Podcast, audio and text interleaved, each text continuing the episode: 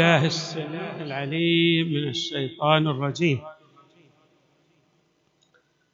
بسم الله الرحمن الرحيم والحمد لله رب العالمين.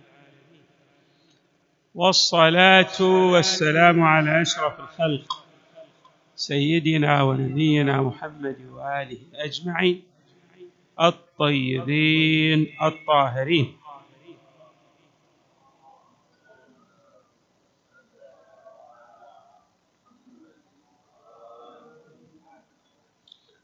قال الله تبارك وتعالى في القرآن الكريم قل لا أسألكم عليه أجرا إلا المودة في القربى ومن يقترف حسنة نزد له فيها حسن.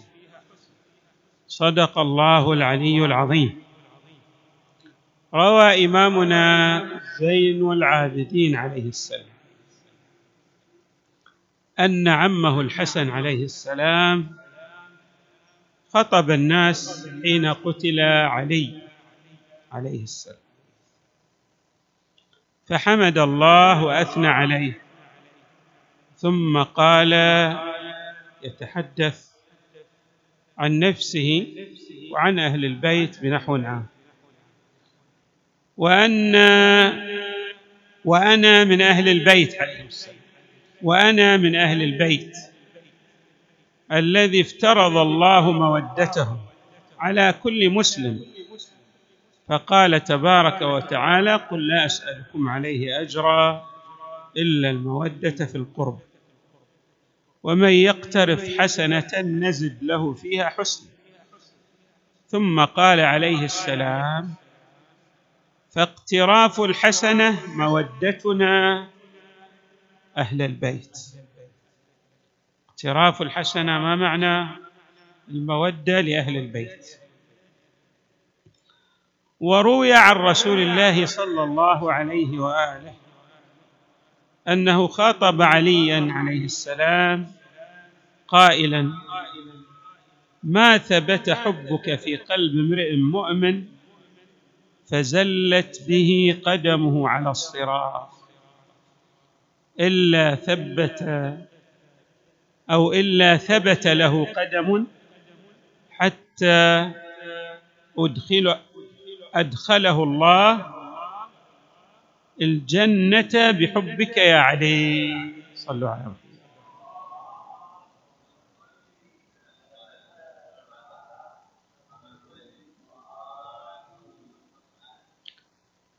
طائفة من الأحاديث الواردة عن النبي صلى الله عليه وآله وعن أهل البيت عليهم السلام تفصح عن أمر غاية الأهمية ألا وهو ضمان المستقبل الأخروي. في العصر الحديث عندنا ما نسميه بالتأمين تأمين على المال على الحياة على البيوت على السيارات. ما هي فائدة التأمين؟ التأمين في الحقيقة له فائدة جد كبيره ألا وهي إعطاء الاطمئنان. إنسان يعيش مطمئنا تسوق السيارة وأنت مطمئن. وحتى إذا لا قدر الله أصبت بحادث أيضا لا يشكل لك ذلك الحادث صدمة كبيرة لوجود متكئ تتكئ عليه ألا وهو التأمين. التأمين يكفل لك ضمانا لما حدث عليك سواء كان التأمين على الحياة من يؤمن على حياته ماذا يرجو؟ يرجو أنه إذا ما إذا ما مات هو لا تتعرض أسرته إلى إشكالية لأن هناك رافد مادي يعطى لهذا المؤمن على حياته. فتستمر حياة أسرته بشكل طبيعي. كذلك الحال بالنسبة للحياة الدائمة والأخروية. هناك مخاطر تمر على الإنسان في هذه الحياة الدنيا. الإنسان يتعرض لامتحانات وليس بالضرورة أن ينجح في كل الامتحانات. غير أن الله تبارك وتعالى جعل له ضمانة تأمين جد هام هذا التأمين يؤمن له الحياة الخالدة. بحيث لو سقط في عثرة من العثرات لا تضره تلك العثرة في الحياة الدائمة. تعبر الروايات على أنه هناك عذاب في عالم الآخرة ولكن هذا العذاب يمكن أن يستمر فقط في عالم البرزخ. لكنه لن يستمر مع هذا الذي أمن على حياته في الحياة الدائمة والأبدية بعد عالم البرزخ. عالم البرزخ هو الذي يفصل بين الدنيا والآخرة ثم ينتقل الإنسان إلى الحياة الدائمة. طبعا رواية تقول عن إمامنا الصادق عليه السلام أخوف ما أخاف عليكم من كان عليه أيضا أن يقي نفسه من من عذاب البرزخ لأنه عذاب دائم وطويل يعني وليس عذاب عادي. شوفوا إحنا نخاف من العذاب المؤقت في هذه الحياة الدنيا وهو لا يدوم إلا سنوات معدودة. ذات قد يدوم ماذا؟ مئات السنين. مئات السنين. لكن مع ذلك لن يخلد من تعرض للعذاب في هذا العذاب عذاب البرزخ لأنه سينتقل إلى حياة أخرى. الحياة الاخرى فيها السعادة الأبدية والدائمة يعني سيمحص فقط في الحياة البرزخية كما تفصح عن ذلك الروايات اذا الإمام الصادق عندما يقول أخوف ما أخاف عليكم عذاب البرزخ. وأما في الآخرة فهم الشفعاء لنا صلوات الله وسلامه عليهم أجمعين. طبعا هذا ليس الكل. الإنسان إذا كان عنده صغائر الله تبارك وتعالى يغفر هذه الصغائر. إن تجتنبوا كبائر ما تنهون عنه نكفر عنكم سيئاتكم.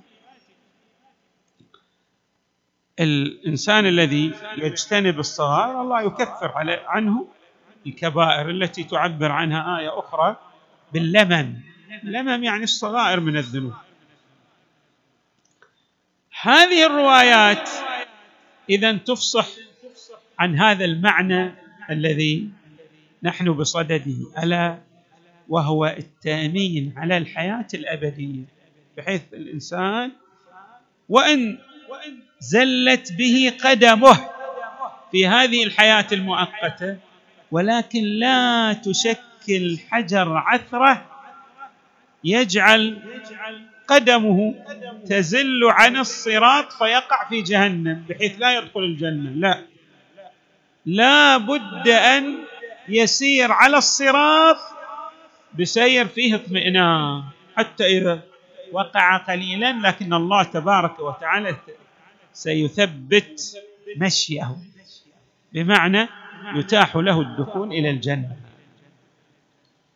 اذا هذه الرواية ما ثبت حبك في قلب امرئ مؤمن فزلت به قدمه على الصراط إلا ثبت له قدم حتى يدخله الله بحبك الجنة. الله تبارك وتعالى يدخله الجنة. رواية أخرى أيضا عن المصطفى يقول لا تزل قدم عبد يوم القيامة. حتى يسأل عن أربعة أشياء.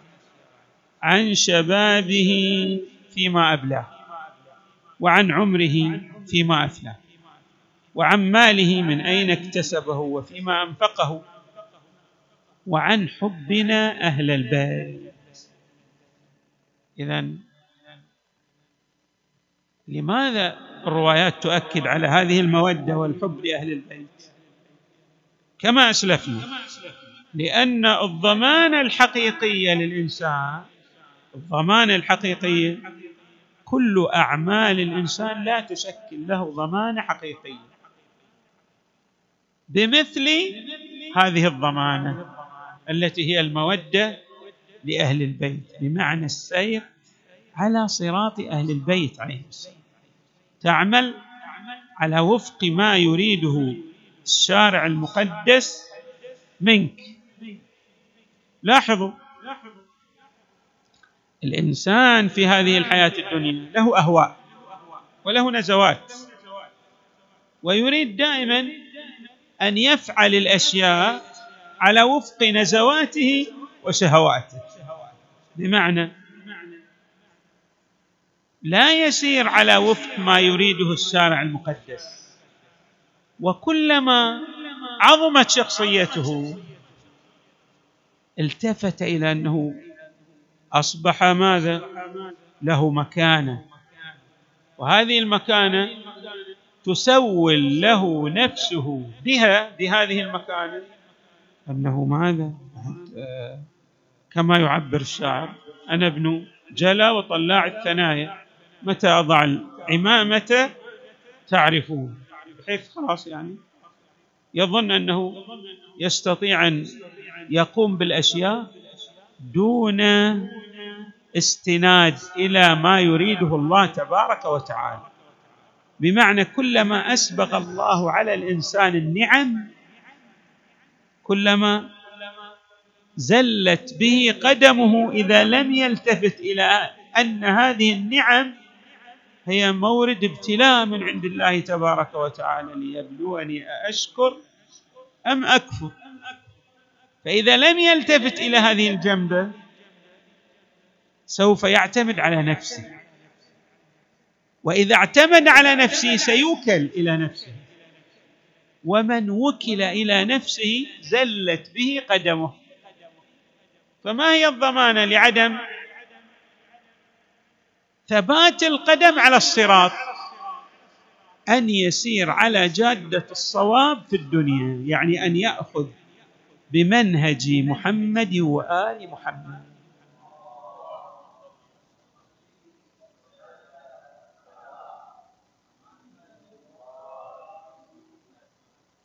ولهذا روايات أخرى تبين هذا المعنى. اولا تبين أن النبي صلى الله عليه وآله هو ولي لمن سار على هذا المنهج. وعدو النبي بنفسه يصبح عدوا لك إذا تنكبت هذه الجادة ولم تسر عليه. في الرواية النبي صلى الله عليه وآله يخاطب عليا أيضا. يا علي أنا ولي لمن واليت وأنا عدو لمن عاديت وبعد هذا واضح. ليش النبي يقول أنا ولي لمن واليت؟ النبي مو المساله إنك يعني تقول والله أنا أميل لعلي بن أبي طالب. طبعا في ناس أصلا كفار يحبون أمير المؤمنين يحبون حب جما. عندهم ميل عاطفي لعلي ما يتصور.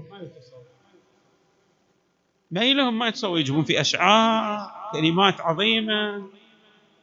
ليش؟ هذا نسميه الإعجاب بالجانب الجمالي. مثلنا الآن إحنا. شلون نحب مثلا بعض لاعبي كرة القدم أو لاعبي كرة السلة أو بعض المصارعين مثلا. ليش؟ نحبهم هذا نسميه ميل إلى الجهة الكمالية في الإنسان. مو هذا الذي تريده الروايات. لا. تريد بالمودة الروايات والحب تريد به شيئا آخر. ما هو ذلك الشيء الآخر؟ هو الوارد في قوله تعالى إن الله وملائكته يصلون على النبي. يا أيها الذين آمنوا صلوا عليه وسلموا تسليما.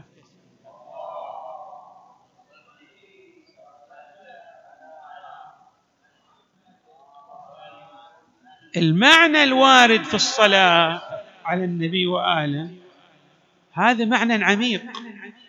يعني يقول لك أنت شوف إذا الواحد صلى ولكن لم يصلي على محمد محمد أتقبل صلاته؟ ما تقبل صلاته. يعني يقول لك أن هذه الأعمال التي تأتي بها وهي عبادة غير مقبولة منك. لا بد أن تأتي بها على وفق المنهج المشروع من قبل الله تبارك وتعالى. والذي جاء عن أهل البيت عليهم السلام. هذا معنى الصلاة. وهذا المعنى في الصلاة ورد عن عن النبي صلى الله عليه وآله في الصديقه الزهراء نحن نعيش الآن أيام الصديقه الزهراء نفهم هذا المعنى. شوفوا هذا المعنى. ورد عن النبي صلى الله عليه وآله في الصديقه الزهراء يخاطب النبي صلى الله عليه وآله ابنته. وهو معنى دقيق.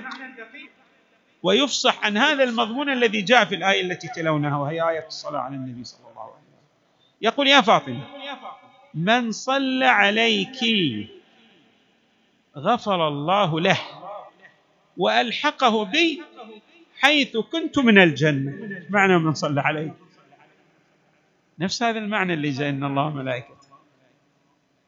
والنبي أيضا في الروايات اللي يتحدث فيها عن أن فاطمة بضعة من أو بضعة من كلا القراءتين صحيحة. أيضا يفصح عن هذا المعنى. لما يقول لك هي جزء مني إيش معنى هذا؟ ما معنى جزء مني؟ هو كل الناس يعرفون أن فاطمة هي جزء من النبي صلى الله عليه وسلم. وكل الناس يعرفون أن أولادنا هي جزء منه. هذا امتداد طبيعي. للولد الولد هو امتداد طبيعي. لأبيه يعني هو جزء من أبيه إذا صح التعبير وهو استمرار لأبيه من حيث الوجود المادي. لكن النبي صلى الله عليه وآله لما يقول بضعة مني لو قال والله يعني فاطمة بنتي للناس. هل هذه يفيد معنى جديد ذا؟ شياطين هذا لو قال فاطمة بنتي. ما لا أي معنى لكن لما يقول فاطمة بضعة مني. يعني كما أني أنا همزة الوصل بين الحق والخلق. ففاطمة أيضا همزة وصل بين الحق والخلق. وهذا المعنى أيضا اللي يرضى الله لرضاها ويغضب لغضبها لأن هذه يعني بعض الألفاظ الواردة عنه صلى الله عليه وآله يفسرها بعضها الآخر الوارد عنه. بضعة مني من صلى عليك. كل هذا يشير إلى أن من أراد أن يسير في المنهج الوارد عن الحق تبارك وتعالى على وفق المنظور الذي يريده المصطفى صلى الله عليه وآله عليه أن يسير على الصراط المستقيم المرسوم من محمد وآل محمد.